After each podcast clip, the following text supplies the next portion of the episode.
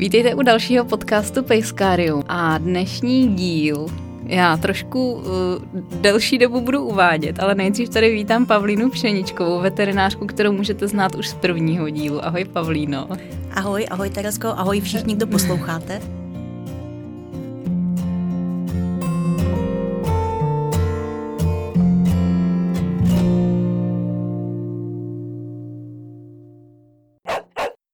Děkuju zase moc, že jsi si udělala čas. My jsme tady říkali před chvilkou, že ten první díl, co byl s tebou, tak to byl úplně první díl podcastu. Teďko už jich je, nevím kolik, asi 8 nebo 9.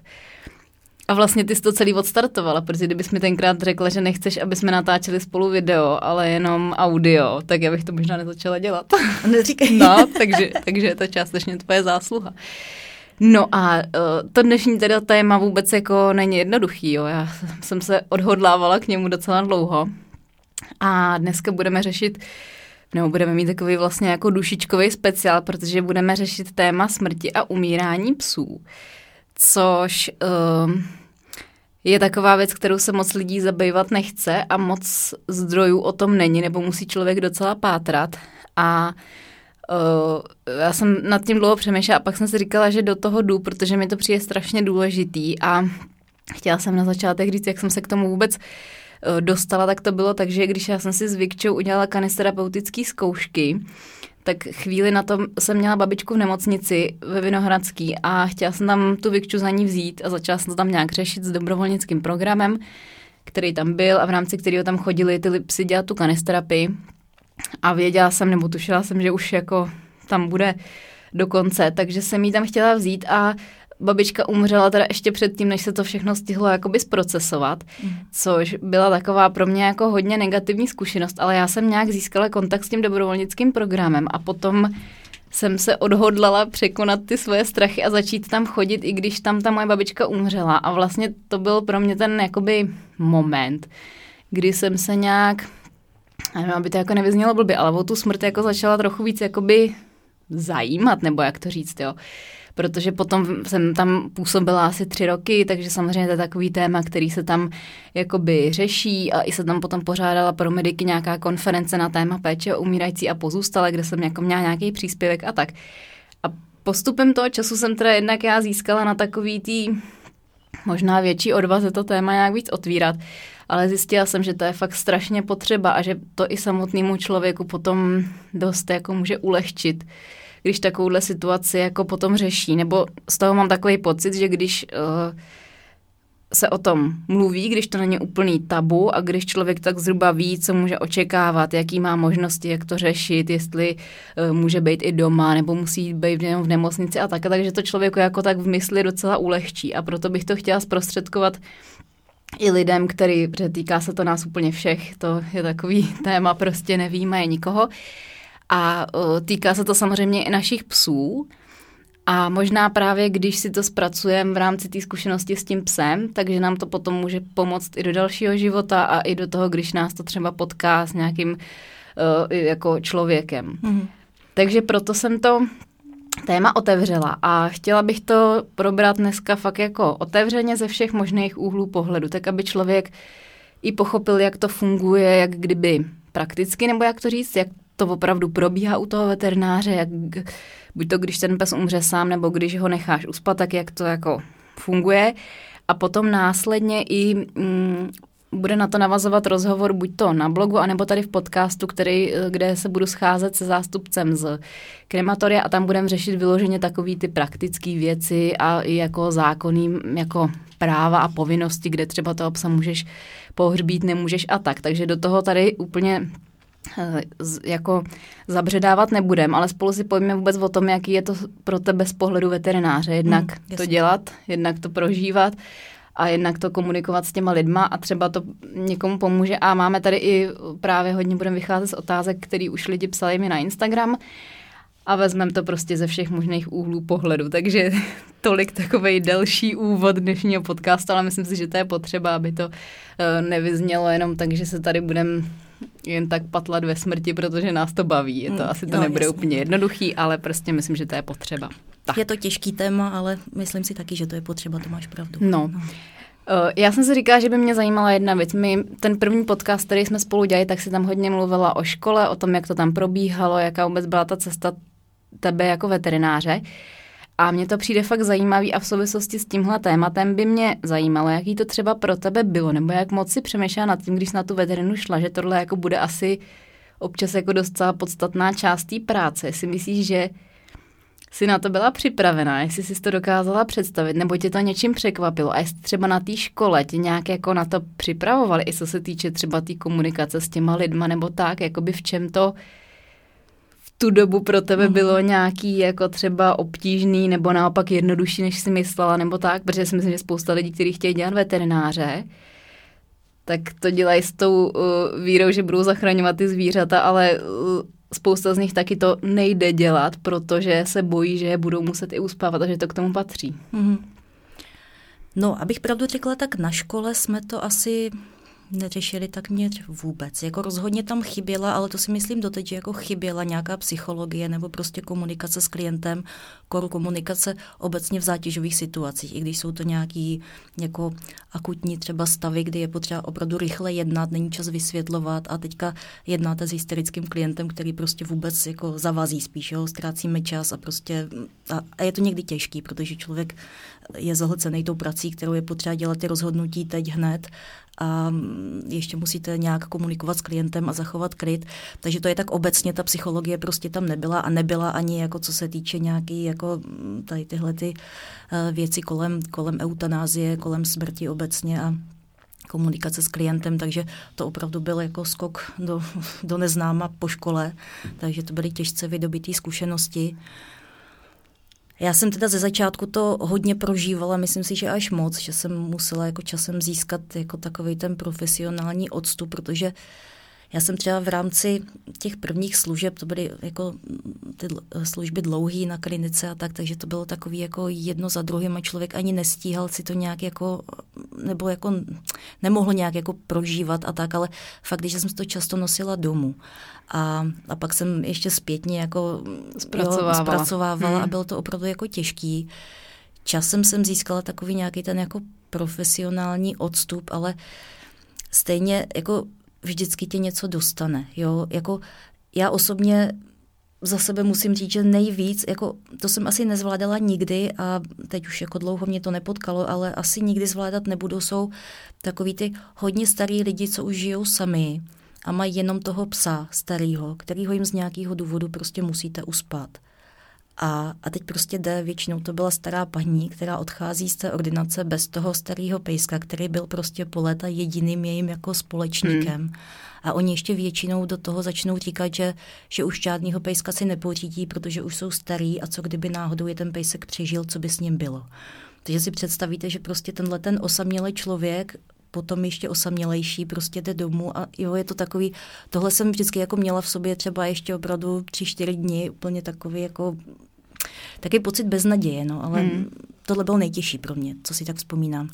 Jinak já jsem se s tou smrtí potkala docela záhy, jak jsem říkala v tom prvním podcastu, tak mě rodiče poslali už jako malou k tomu známému veterináři do západních Čech a úplně první případ, který jsem s ní měla, to si pamatuju dodnes, byla, a právě jsem byla plná těch ideálů a jak budu jako zachraňovač a ty zvířátka a tohle, tak úplně první byla prostě nějaký stížený porod u krávy a nedopadlo to, to prostě ta kráva skončila tehdy na jatkách a ještě jsme tehdy jeli někde kolem prostě a ještě tam se utrácelo snad nějaký štěňátko tehdy, jakože prostě přebytečný, jo, na vesnici, jo, samozřejmě prostě doktor jel kolem a hol tam prostě nějaká fenka měla štěňátka, který nikdo nechtěl. A to ještě hlavně v té době to nebylo zdaleka tak, jak to je teďko, že jo? No, a to bylo pro mě jako v těch nějakých 13, 14, to bylo opravdu jako těžký, to byla taková ta první rána, kdy jsem se s tím potkala a bylo to, teď jsem jako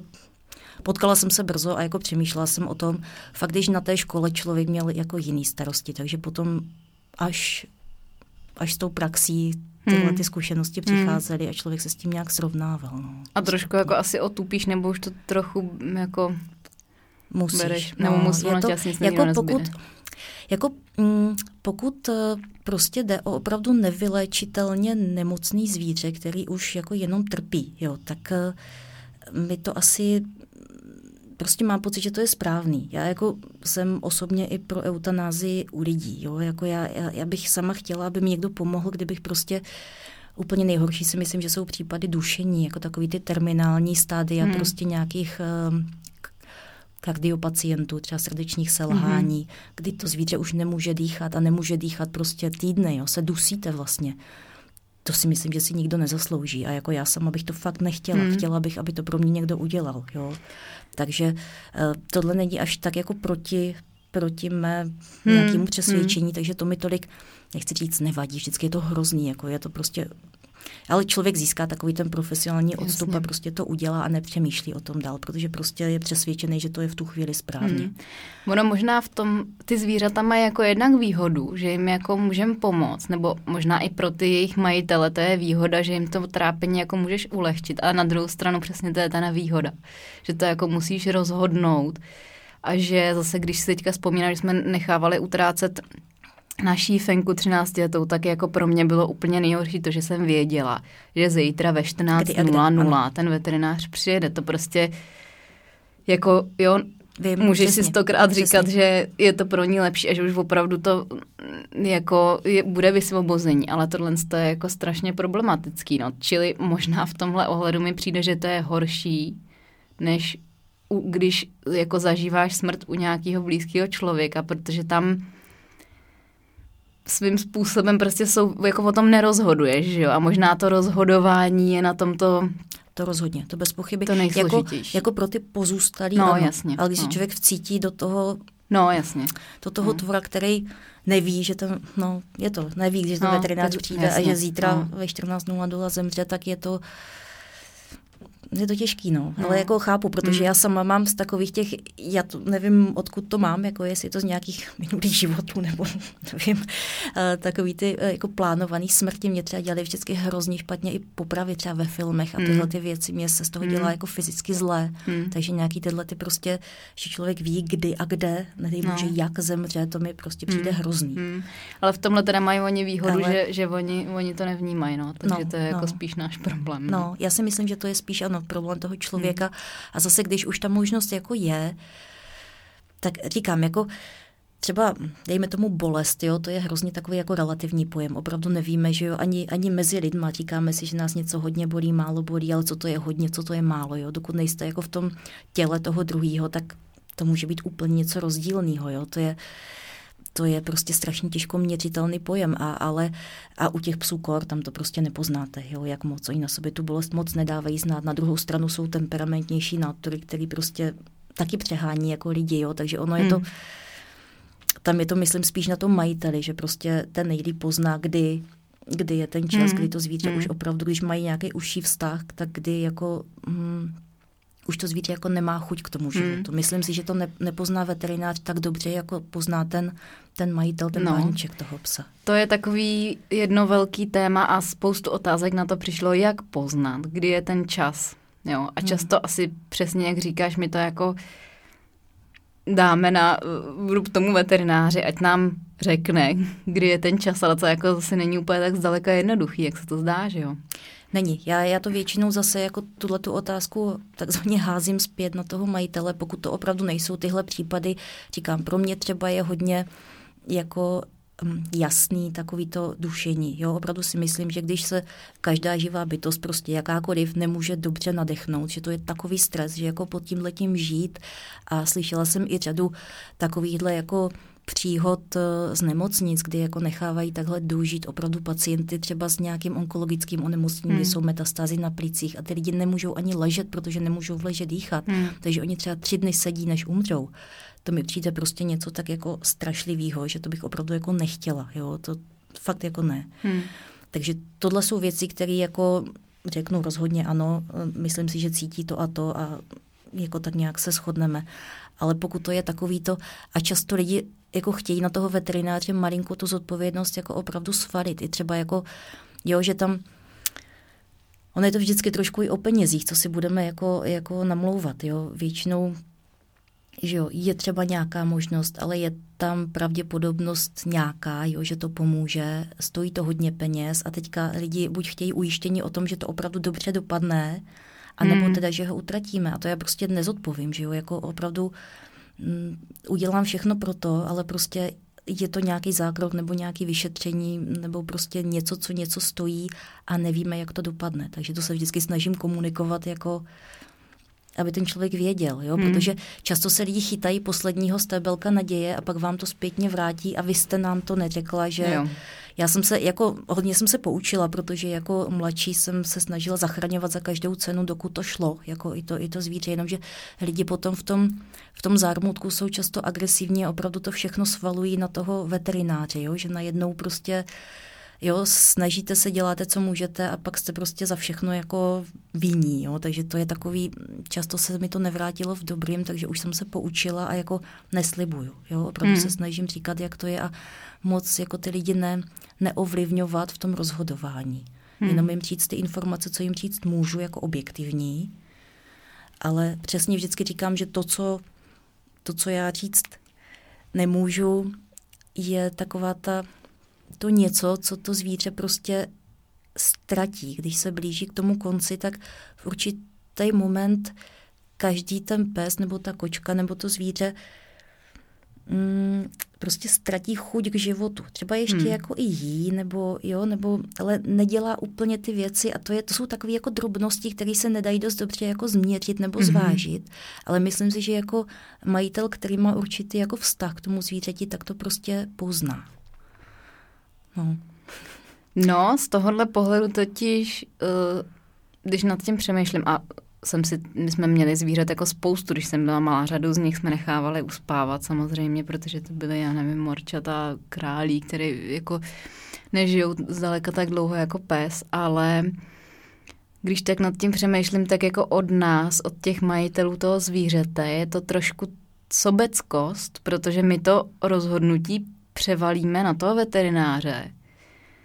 Ale neuvědomíme si, že takových lidí, jako jsme my, tam může řešit prostě za den třeba, nevím, když dělá na nějaký velký klinice třeba klidně, nevím, i 5, možná, že přeháním, ale jakože jako nikdy to není, že bys to na někoho přehodila a ten to neřešil. Prostě každý, jako jsme lidská bytost a pro každýho to je svým způsobem jako těžký, že jo, někoho se to dotýká víc, někoho míň, ale že tohle je svým způsobem takový jako trochu sobeckých přístupů od nás, od těch majitelů, těch zvířat. A ještě přesně, jak jsi říkala, nehledě na to, když tam hrajou roli peníze a když dáš 10 000 za nějakou třeba operaci, která se ve finále nepovede, ale je potřeba, a to jsme říkali taky v tom prvním díle, si myslím, vůbec o té veterině, ale myslím, že to se může opakovat pořád, že furt jako je ta zodpovědnost jednak na nás a furt si musíme uvědomovat, že ten veterinář je jenom taky člověk a že to je prostě příroda, že některé věci nejde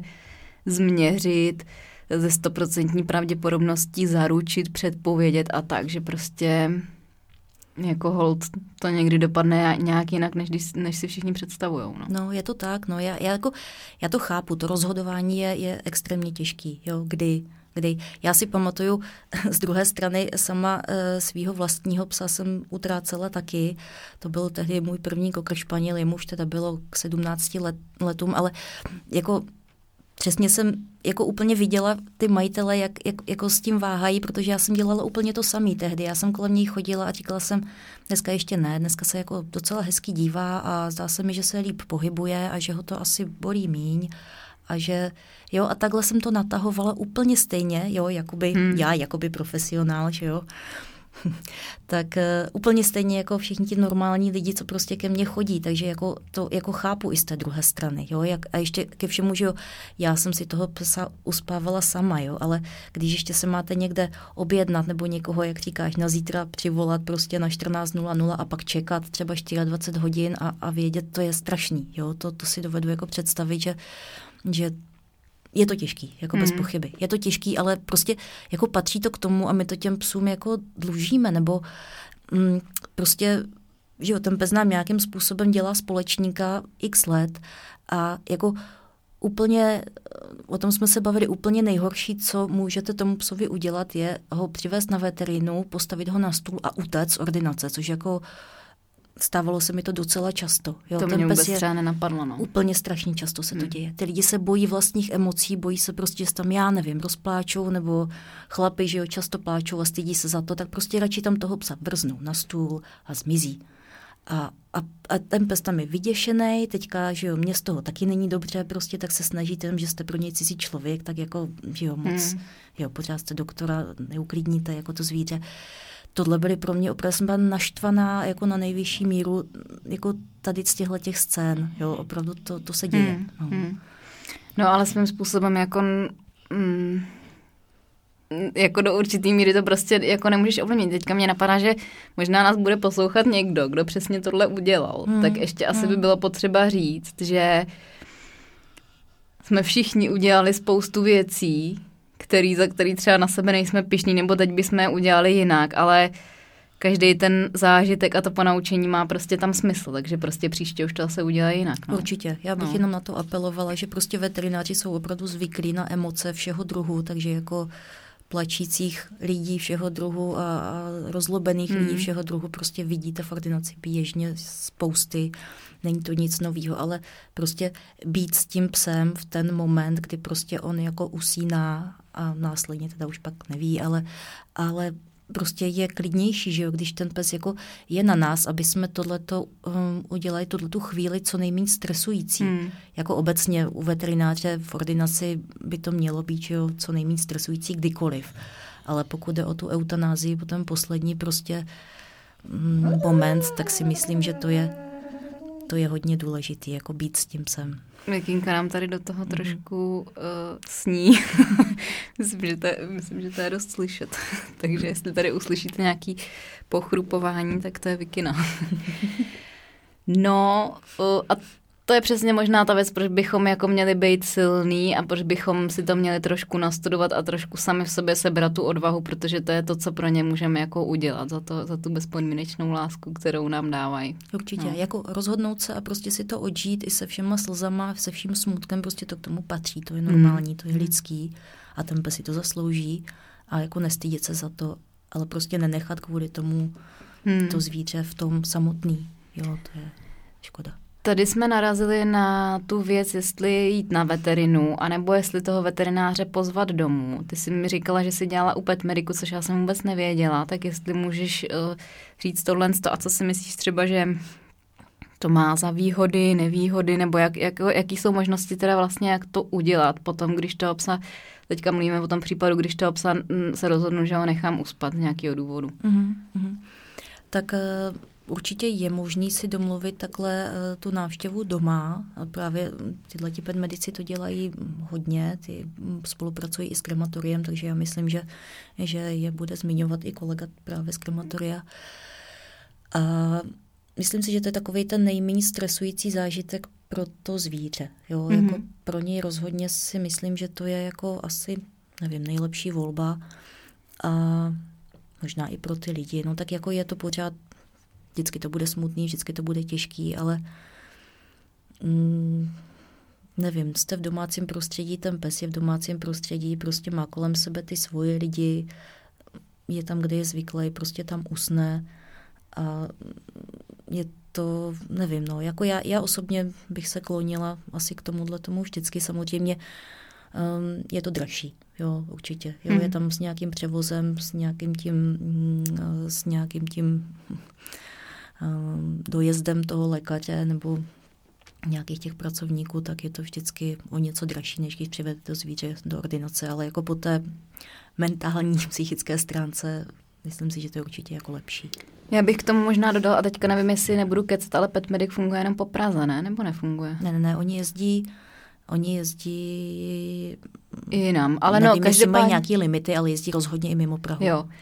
Každopádně, i když třeba žádnou takovou službu člověk v okolí nemá, tak já bych se přimlouvala za to se zeptat svého veterináře, protože třeba my, když jsme právě nechávali uspávat tu naší Fenku, tak jsme se s ním domluvili a šlo to. Takže je to samozřejmě asi člověk od člověka, ale některý veterináři, když tohle to byl ten, ke kterému jsme chodili prostě už 20 let se všema možnýma zvířatama, tak byl ochotnej přijet. Takže buď to využít nějakou takovouhle službu, anebo se fakt jako nebát zeptat, si myslím. Já myslím, že jo, jako na třeba menších městech nebo takhle, nebo vesnicích, že to určitě jde.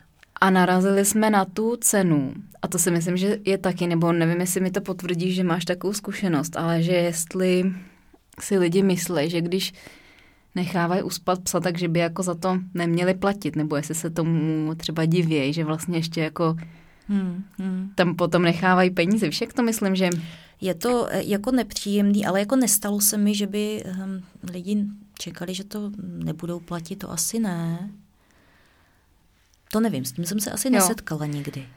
Protože jako... u toho veterináře teda potom platíš jednak za ten samotný zákrok, že jo, a jako ty prostředky a takhle, ale když bys tam toho psa nechala, což se dostáváme k další otázce, co se stane s tím psem, když ho necháš na té veterině, nevezmeš si ho, nepůjdeš si ho, nebo co máš teda vlastně za možnosti, co s ním dělat, ale k tomu se dostaneme. Ale když ho tam necháš, tak ještě platíš vlastně za ten odvoz do té kafilérie, že jo? Jo. Jako ta cena se sestává z toho úkonu jako takového materiálu použitých léků, protože vlastně ta eutanazie spočívá v tom, že se to zvíře uvede do nějaké jako anestezie nebo hluboké sedace, v podstatě jako úvod do nějakého operačního zákroku, jo? Prostě ztratí vědomí, usne a v této hluboké sedaci se potom dávají léky, prostředky nebo chemikálie, které zastaví srdce. Jo, takže v podstatě dojde k té srdeční zástavě a ke klinické smrti. Takže vlastně všechny ty materiály a ty přípravky, co se použijí, tak to tvoří tu cenu plus ten úkon, že jo, zavedení kanily, prostě a nějaká ta administrativa kolem, protože měl by se vystavit samozřejmě potvrzení o té eutanázii už kvůli odhlášení třeba z úřadu a takhle. A plus teda pokud se rozhodnou majitelé nechat to zvíře odvést vyloženě do kafilérie, tak se potom platí a to platí potom ten veterinář zase tomu odvozu, takže podle velikosti psa. Ten poplatek. Že tam závisí na té velikosti. Závisí na hmotnosti, no. Což teda jsme odpověděli na to, že co je za možnosti. Buď to teda... Možnosti jsou, buď teda, když to člověk nechce řešit dál, tak nechá toho pejska potom, nebo to tělo už na veterině, tam se uskladní v mrazáku a do té doby, než přijede odvoz, větší veteriny mají třeba pravidelný svoz těch těl, ty menší, když to není tak jako hodně častý, tak si třeba objednávají potom příležitostně. To je jedna možnost, odvoz do kafilérie. Druhá možnost je, pokud ty lidi mají vlastní pozemek, tak si můžou pejska bylo to 30 kg. Já teď nevím úplně aktuálně, jestli se ta legislativa nějak nezměnila. Já už jsem delší dobu na mateřské, tak to úplně nesleduju, to se přiznám, ale bylo to do 30 kg na svém pozemku. Lze toho pejska pohřbít a nemělo by to být někde blízko zdrojů pitné vody samozřejmě. Takže to je další možnost a pokud člověk nemá pozemek a není jako smířený s kafilérií, tak to krematorium je docela žádaný. Myslím si, že jako poslední dobou čím dál tím víc, dřív se jezdilo do Brna, teď už funguje krematorium i v Praze právě. Už je jich víc, no. A je to docela, si myslím, taková jako důstojná možnost, no. Říkali jsme, někdo se tam taky ptal, co se děje s tím psem, když ho na té veterině člověk nechá, takže tam je potřeba říct to, že teda jde do té kafilérie a to je prostě provoz, který zpracovává ve větším množství ty uhynulý zvířata. Uhynulý nebo usmrcený zvířata jakýhokoliv druhu v podstatě se sváží. Jako, není to žádný individuální prostě zacházení. Jo, je to zpracování prostě těch těl hromadně. A ještě mě napadá, že vlastně teď už existují i psí hřbitovy, což mi vlastně vůbec nedošlo, ale... Oni existovali jako vždycky, ale jednu dobu byli docela plný a bylo těžké najít místo. Já vím, že jako když jsem začínala, tak právě se mluvilo o tom, že jako ale je plnej tady v Praze. Aha. Takže je to taky, nevím teď, jak je to aktuální, ale jako jo, jsou takový, no. No a potom bylo dost i otázek na jakoby když se ten pes nechává uspávat, tak jak to, ty jsi to už trochu naznačila, jaký vlastně to je jako postup, nebo jestli jsou různé možnosti, nebo jak to teda nějak jako fyziologicky probíhá, nebo jak bych to řekla. Možnosti, ono je několik preparátů přímo na to zastavení srdce, jo, to je v podstatě... chemicky úplně přesně teďka nevyjmenuju, ale jsou přímo na to, přímo jako roztoky k eutanázii, nebo se používá chloridraselný, taky se dá použít, ale to jsou věci, které se používají až když to zvíře opravdu spí. Jo? Jako, když ten pejsek přijde do ordinace, tak podle toho, jestli je to tvor spíš klidnější a nestresuje ho zavedení kanily, tak se nejdřív zavede kanila a ty léky se aplikují skrz tu kanilu, myslím nejdřív ty sedativa, anestetika, nebo pokud by ho stresovalo i ta manipulace, jako nějaký napíchávání tlapky žíly, tak se dá píchnout injekce do svalů, potom malinko se přispí a pak se teprve zavede ta kanila, uspí se hluboce.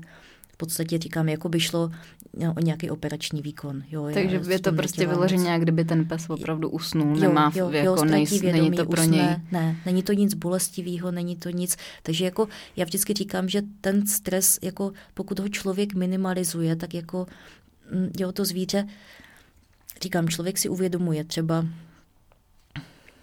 nevím, já jako dokážu to srovnat jině třeba s odsouzencema na smrt, když ještě mají trest smrti někde, tak jako ty asi vědí, že jo, kdy a kde se to stane, tak tehdy se dělali nějaký výzkumy, jako monitorovali stres mozku pomocí EEG, ale já si myslím, že to je spíš ne těma chemikáliema, ale tím, že člověk ví, že prostě teď usíná a že už je to jakoby naposledy, když to ten pes to neví. Jo, takže když se mu to teda přizpůsobí tak, aby byl pokud možno v co nejmenším stresu předtím, tak myslím vlastně si, že to jako je na tom. Jako, z jeho, jako, troufám si tvrdit, že jako z jeho subjektivního prostě nějakých pocitů nebo pohledu, že jako to není nic různýho. Jo? Je to blbý takhle říct, ale prostě usne. No, byl tady i třeba dotaz, jak dlouho trvá uspání pejska z jeho pohledu, nebo jako jestli,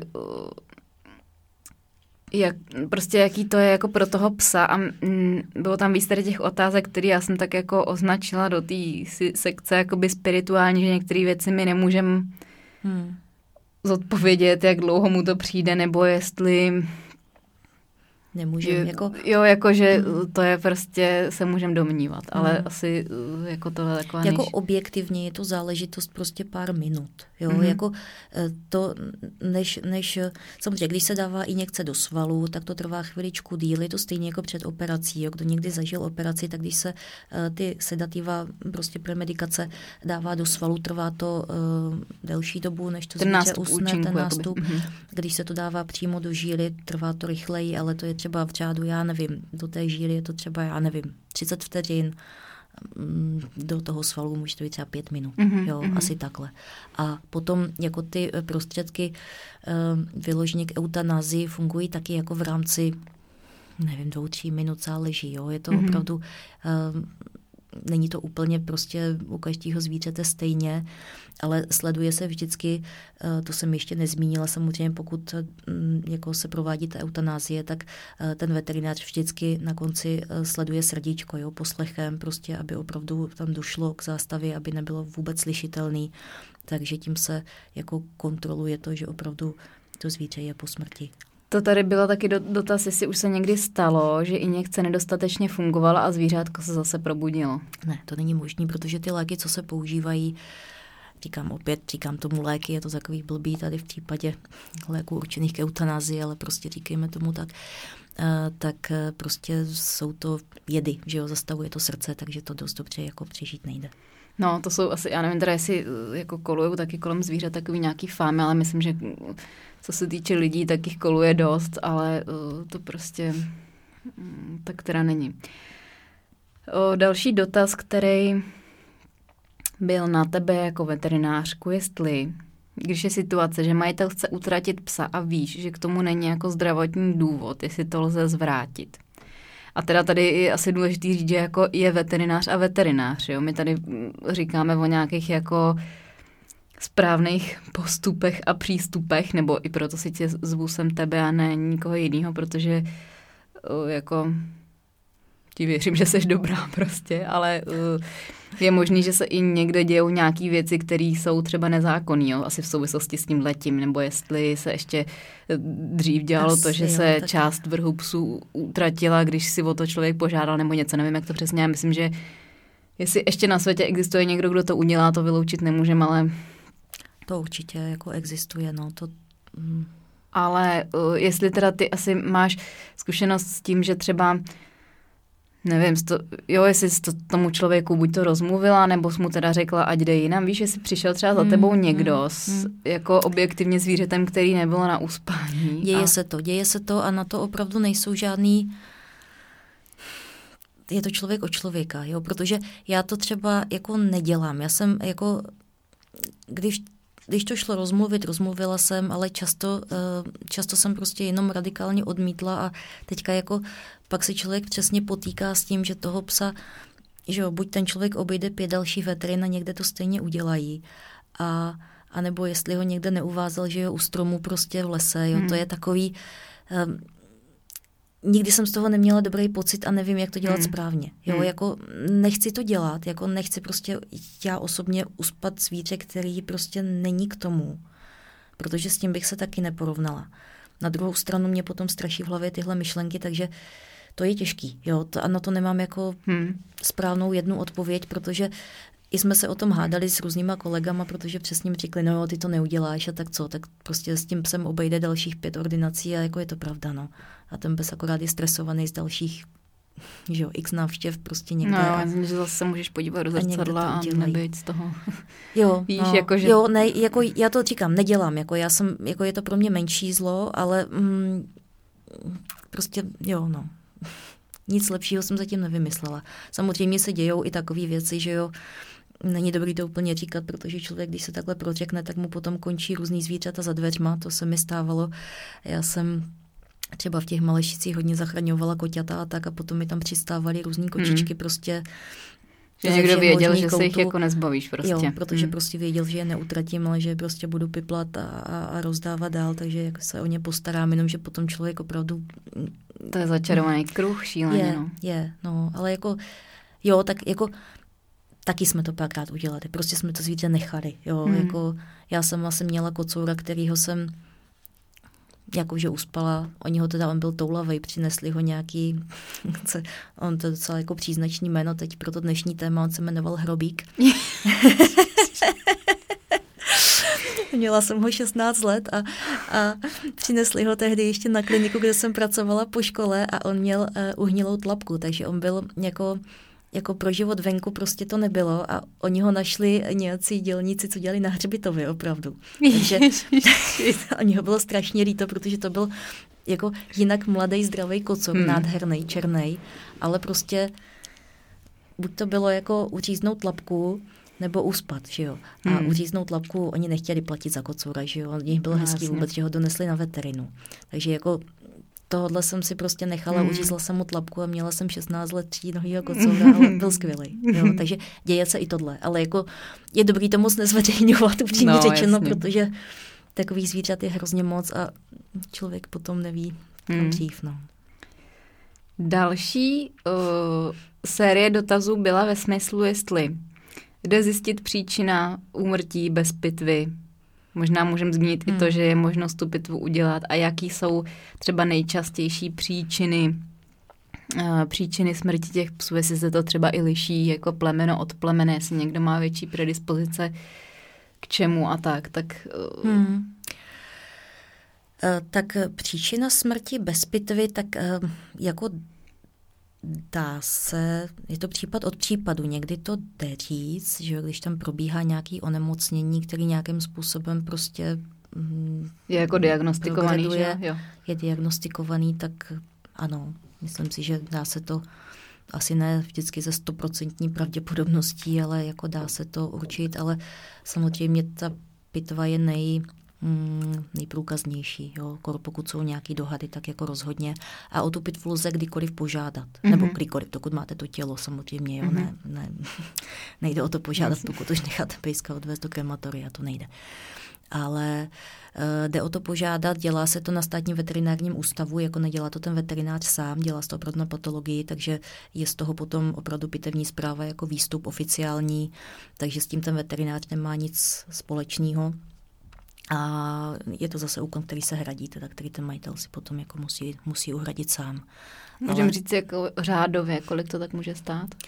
Řádově zase záleží na velikosti, ale řádově jsou to tisícovky, jo, jako záleží na velikosti psa a hodně záleží, nebo kočky, ale hodně záleží i na tom, jestli se dělá opravdu jenom pitva, to znamená jenom, že se to tělo rozebere na jednotlivé orgány, ty jednotlivé orgány se rozřežou a posoudí prostě klinicky, a nebo jestli je potřeba dělat nějaký další rozbory opravdu tělních tekutin nebo toxikologický, pokud je tam podezření na nějakou otravu nebo nějaký další specializovaný vyšetření, tak potom je to samozřejmě další. To už záleží prostě na tom, co to člověk jako chce vědět, jestli to třeba i nějaký jako extrémní případ, že nevím co, mě napadá, že mám podezření, že mi ho otrávil soused a já bych ho chtěla žalovat, tak asi určitě. V tom případě pro mě bude mít smysl vědět, že byl opravdu otrávený a kterou látkou, ale jinak asi.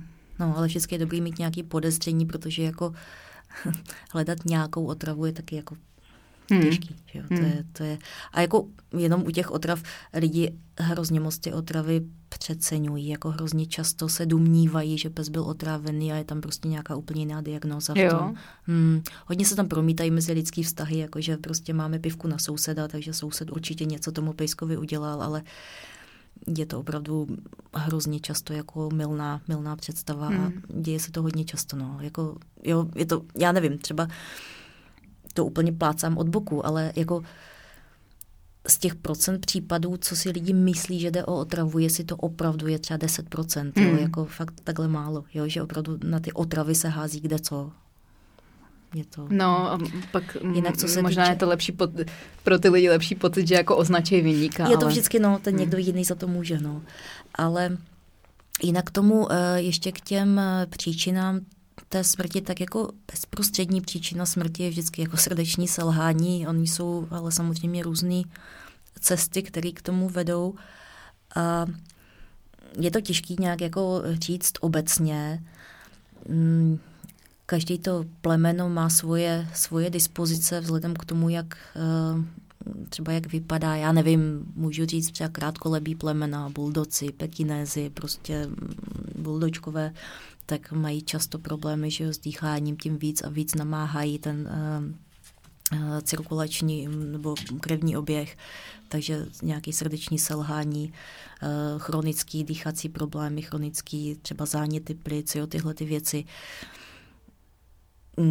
Co ještě, já nevím, no, některé plemena jsou třeba náchylnější k onkologickým onemocněním, to je třeba můj oblíbený vlkodav, že jo, tam osteosarkom je číslo 1, takže tam je příčinou smrti nejčastěji opravdu ta eutanázie, protože prostě ten pes má takový nádor, že s tím už nejde žít, jakože prostě je to obrovský středovatělí a nejde to jako nijak léčit, protože ten pes je obrovský, takže jako nějaká amputace a něco takového je nemyslitelný, nebo občas o tom někdo uvažuje, ale myslím si, že to není k tomu. Nenapadá mě často, já nevím, u německých ovčáků, u labradorů často ti psi odcházejí, nebo oni na to neumřou, ale jsou právě potom indikovaní k eutanázii kvůli tomu, že přestanou chodit na zadní nohy. Jo, tam jsou často takový ty neuropatie kaudální, kdy jako postupně odumírají nebo přestanou cítit zadní končetiny, potom ztrácí cit i ve svěračích a samozřejmě pro ty majitele těžší a těžší s tím psem nějakým způsobem koexistovat, že už máte den co den, ještě když bydlí třeba v bytě, vynášet 35-kilovýho psa, aby se vyčůral, pak ještě když třeba ten močový měchýř neovládá, tak je to často taky jako důvod k té eutanázii. A tady samozřejmě to jsou takový to jsou hodně rozporuplný případy. Tady to ten veterinář opravdu jako nemůže rozhodnout, to je na majiteli, jo, protože tady zrovna to jsou přesně ty případy, kde jeden pes leží sice, ale je pořád veselý a plný života, i když nemůže chodit, a druhý prostě je z toho, jo, ta vitalita tam není tam chuť do života a záleží i na tom páničkovi, že jo, samozřejmě, jak on to vnímá, jak on je nebo není ochotný s tím psem něco dělat, nějak se o něj starat, protože to je obrovská zátěž a jak dlouho. Takže zrovna v těchto případech třeba to je opravdu na každém člověku a každém jednotlivým psu prostě kdy. Jo, to je neposouditelné jak objektivně. Dotazy jsme asi, myslím si, zodpověděli všichni, jak jsme to jako, myslím, probrali ze všech možných úhlů pohledu, ale ještě je tady jeden za mě hodně zajímavý aspekt, se kterým si vlastně přišla ty, protože mě by to nenapadlo, protože já dítě ještě nemám. I když vím o tom, že hodně lidí, hodně rodičů se snaží jako úplně separovat ty děti od tématu smrt. A teda ne, ono to vlastně nemusí být jenom rodič a dítě, ale i hodně lidí mezi sebou. Přesně, že to, že lidi umírají, na to je i nějaká dokonce studie, jo, že když se zeptáš člověka, kde by nechtěl umřít, tak většina lidí řekne, že by nechtěla umřít v nemocnici. A reálně většina lidí umírá v nemocnici. Přitom to jde i jinak. Je to jenom o tom vědět, že existuje třeba organizace Cesta domů, která se o tohle stará, pomůže ti s tím to zařídit tak, aby ten člověk mohl být doma a tak dále. Ale jako celkově ten pohled toho, jak se odvracíme od té smrti a u těch zvířat jako je to extra vidět, tak jestli můžeš říct tadyhle ten svůj pohled dítě, pes, úmrtí domácího mazlíčka, protože to mi přijde ohromně zajímavý. Je to zajímavý. Já jsem dřív jenom měla takový, nebo jsme sbírali takový úsměvný historky, kdy jako jsem zjistila, že spousta docela inteligentních dospělých bylo přesvědčený, že jejich morčátko, když byli zrovna malí, se dožilo třeba 20 let a tvrdili mi to přesvědčení, že to tak prostě je, nebo že jejich křeček měl prostě určitě 15, ale opravdu oni by za to vůbec zemřeli. To by mě vůbec nenapadlo. Takže jsem zjistila, že opravdu řada rodičů prostě mění křečka za křečka podobně zbarvenýho, jenom aby jako tomu dítěti nemuseli vyjevit tu smutnou pravdu, že prostě ten křeček jednoho dne prostě zemřel. Tak jako, a i jsem to viděla u pár jako známých, ale dokud jsem neměla vlastní děti, tak jsem se nad tím nějak jako zvlášť nezajímala, jenom nepozastavovala, jenom prostě pro mě to bylo jako úsměvný. Zde lidi jsou úplně blázni. Jako. Ale fakt je, že jako ono je to tak trošku těžký tomu dítěti říct. Na druhou stranu já mám teď 2 malé holčičky, rok a 4.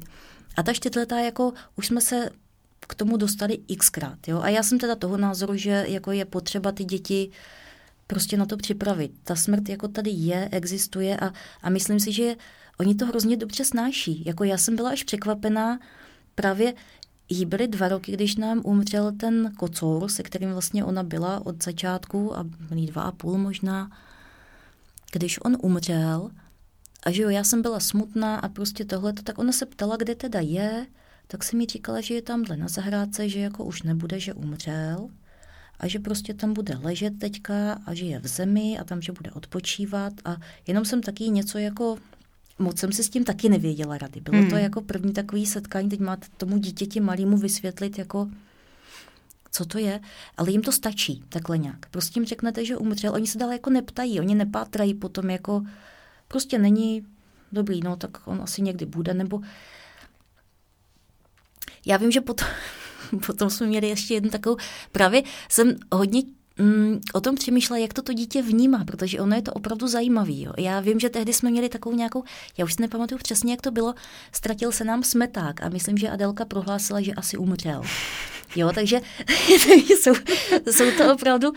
A pak jsme viděli nějakou přejetou úžovku na silnici, tak jako jsme taky kolem toho vedli hovory, že teda je placatá, přejetá, že ji asi někdo přejel, že nedávala pozor, když přecházela a tak. Aha. Takže od té doby všichni mrtví jsou i placatí. No, takže je to, ale prostě ty děti mají takový nějaký dar to jako kolem toho až tolik nesmutnit a prostě to přijmout. A nedělá jim to, a myslím si, že je třeba toho využít, že prostě, jo, že oni pochopí, že někdo byl a není a pak třeba až dojde na to, že umře někdo opravdu blízký člověk, babička, že jo, nejčastěji, nebo někdo, prostě většinou to takhle bývá, tak tak jako se s tím asi líp nějak porovnají. Myslím si, že je tak jako přirozený vývoj, že ty zvířátka, ty domácí mazlíčci, prostě myslím si, že je špatně je od toho držet dál. No je fakt, že teďka to teda nechci zlehčovat, ale prostě babičku za babičku nevyměníš, pak se k tomu prostě stejně jednou dostaneš. Přesně tak a je to mnohem těžší. Pravdu, no. Jo, je to mnohem těžší, když člověk vyrůstá v rodině, kde jako si myslí, že prostě jejich morčátko je nesmrtelný, křiček je taky nesmrtelný, ale babička najednou umře a není. Tak jako to je pro to malé dítě mnohem těžší podle mě pochopit, než když takhle od úplně prostě od malinkýho človíčka, kdy jako není, no tak je to divný, ale prostě není. Dobře, tak není, tak jedem dál, že jo, zase není. No a jako jo, ona chvilku třeba, já jsem si to prožila vlastně několikrát, že měla jsem teďka několik tak koťátek právě různě nalezených a jako nebylo to dobrý a to nevyšlo a prostě jsme i pohřbívali nějakého ptáčka spolu a prostě ona kolem toho jako chvilku je smutná, prožije si to, ale jo, není to o nějakém dlouhém truchlení, nějakém hloubání, co bylo předtím a co je potom, že jo, co je po smrti, prostě oni to tak nějak jako berou jako fakt. A myslím si, že to je jako ten přirozený, ta přirozená dispozice to akceptovat tu smrt jako součást života, že pak jako člověk je na to líp připravený. Nevím, je to taková moje... Já to sama zkoumám, nemám na to žádnou složitou psychologickou jako teorii, jsem jako... Mě to přijde taky zajímavý a právě když umřela ta moje babička, jak jsem o ní vykládala na začátku, tak potom jsme likvidovali nějaký fotky a takhle a já jsem tam našla fotky jako z pohřbu její maminky, což je fakt... Před rokem 1900, jo, nebo možná těsně po, protože babička byla narozená 1900, tak kecám, blbost, neumím matiku. Narodila se 1925, tak to bylo třeba 1940 nebo něco takového. A tam bylo běžný v té době, že ty zemřelí lidi byli ještě v tom domě, třeba tam byli jakoby vystavený v té rakvi. Já jsem tam viděla tu fotku, jsem říkala, Ježíši Kriste. A pak jsem jako nad tím přemýšlela. A říkala jsem si, teď vlastně to je přesně ono prostě. Byla to součást toho života, tak tam já nevím, den nebo dva byl, všichni se tam s ním přišli rozloučit, všichni měli možnost to vstřebat, přijmout, to už si teda ve formě tý, že by byla doma otevřená rakev, to už se dneska asi nikdo dokáže představit, ale jako takhle to fungovalo, potom byl nějaký takový to, jak šlo to procesí prostě s koňma na hřbitov, tenkrát to bylo ještě na vesnici, že? Takže fakt jako to tam bylo i takhle zaznamenaný. Ale jako fakt to mělo svůj smysl a ještě mě teďka napadla s tím souvislost, jako co se týče rituálů, že je asi i dobrý na to udělat čas a udělat si přesně, jak jsi říkala, že pohřbíte ptáčka nebo něco, udělat si čas na tadyhle ten rituál, ve kterém člověku, což teda nevím přesně, a tohle je jako i psychologicky dokázaný, že prostě jako jsou rituály, svatba, křtiny, tohle, táme to, takže to jako má svůj význam i pro tu psychiku toho člověka, že si to nějakým způsobem jak kdyby ukončíš. No. No, já myslím, že jo, že to tak je a říkám, i u těch dětí se mi to fakt jako potvrzuje. No, že... A přesně i to, jako že má, jo, že ten člověk, nebo člověk jsme zabrousil k lidem. No, ono to fakt jako necítím, myslím, že to... ale je to asi podobný, no, necítím se v tom úplně jako jistě tady v tom tématu, ale fakt, že když člověk taky jako zmizí v nemocnici a už ho nikdy nikdo nevidí, je to divný, že? Je to prostě a já jsem, mě třeba umřela takhle teta, když jsem byla na vysoké škole teda už, ale vím, že jsem se strašně dlouho jako zaobírala v myšlenkách, co asi sama tam cítila, prožívala, když prostě tam byla sama někde na lůžku a jako, že jo, bylo jí hrozně, ona byla právě z těch, co umřela na rakovinu a měla ten otok na plicích, takže se jí dýchalo špatně a je to hrozný, no, je to prostě hrozný a přesně, když by ten člověk byl aspoň doma, když už je mu takhle zlé, tak a má šanci on se rozloučit s těma blízkýma a ty blízcí potom, když přesně tam ten člověk umře, tak taky mi to přijde jako snesitelnější, no. A i to třeba, jak jsem mluvila s tím o těch dětech, tak já jsem třeba té svojí Adelce i ukázala, jako to koťátko, když bylo jako mrtvý, že prostě je mrtvý, že je stuhlý, jako bylo to vošklivý a ona chvilku jako, že nechce, aby bylo mrtvý, že prostě nechce. Kam já vím, že nechce, že já taky nechci, ale jako to jinak nešlo. Jo, tak byla to taková jako chvilková emoce, nějaká hlubší, ale zase prostě byla to chvilička, pak se zase hrála, jo, ale prostě bylo to tam, to setkání, jo, jak vypadá jako koťátko, který je mrtvý, jo. Myslím si, že to tam patří. No, já taky. A jako fakt bych, i když to teda opravdu jako není příjemný, ale fakt bych se přimlouvala za to, abychom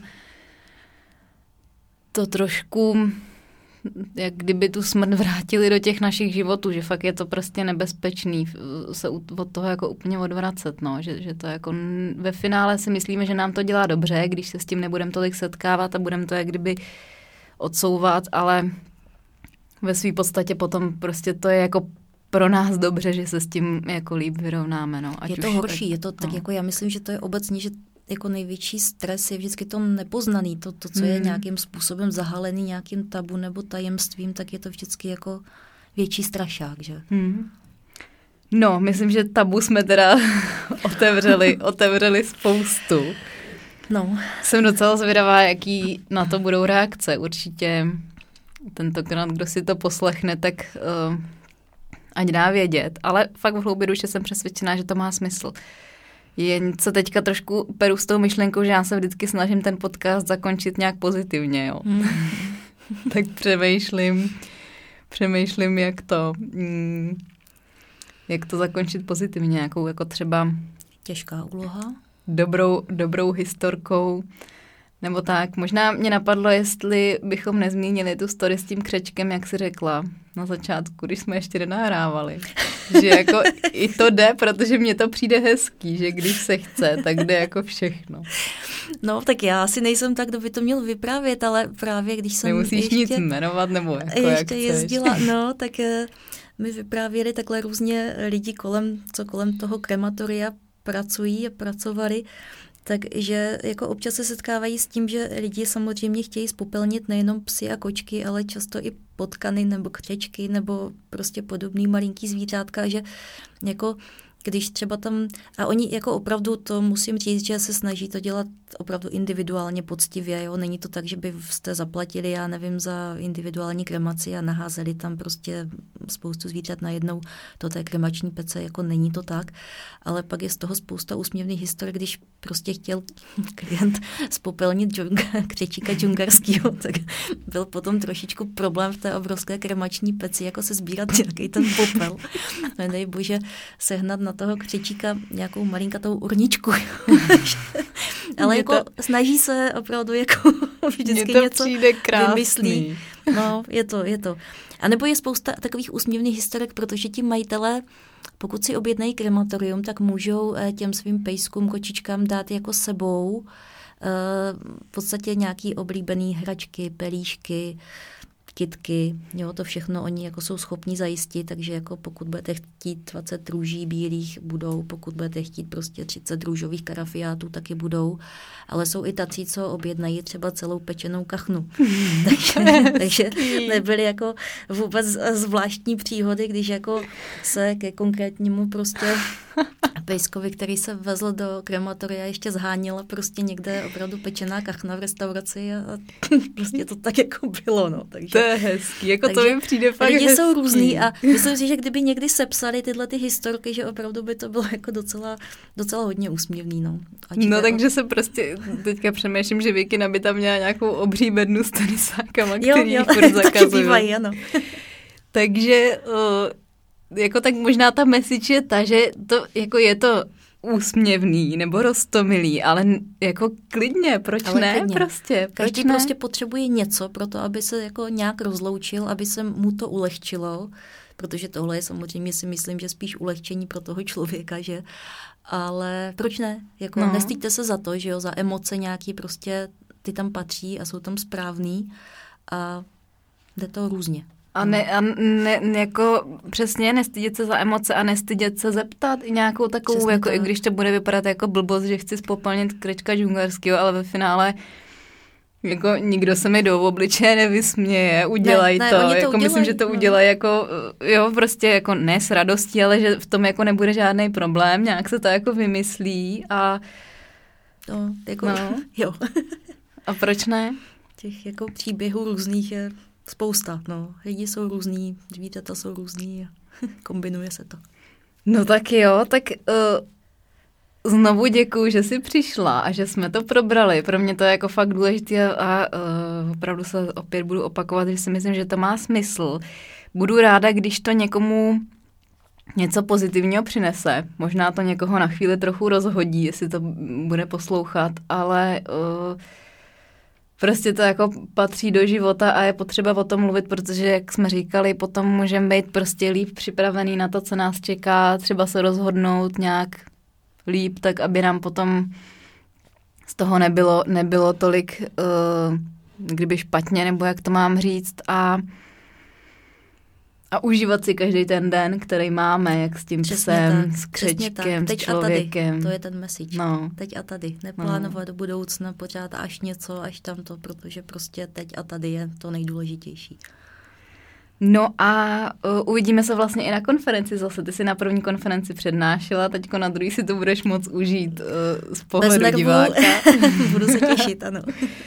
Takže se moc těším a děkuju, Pavlíno. Já taky děkuju, loučím se s případnými posluchači. Kdo vydržel až doteď, tak je dobrý. Jo. A doufám, že se taky uvidíme na konferenci. Měj se pěkně. Tak ahoj. Ahoj.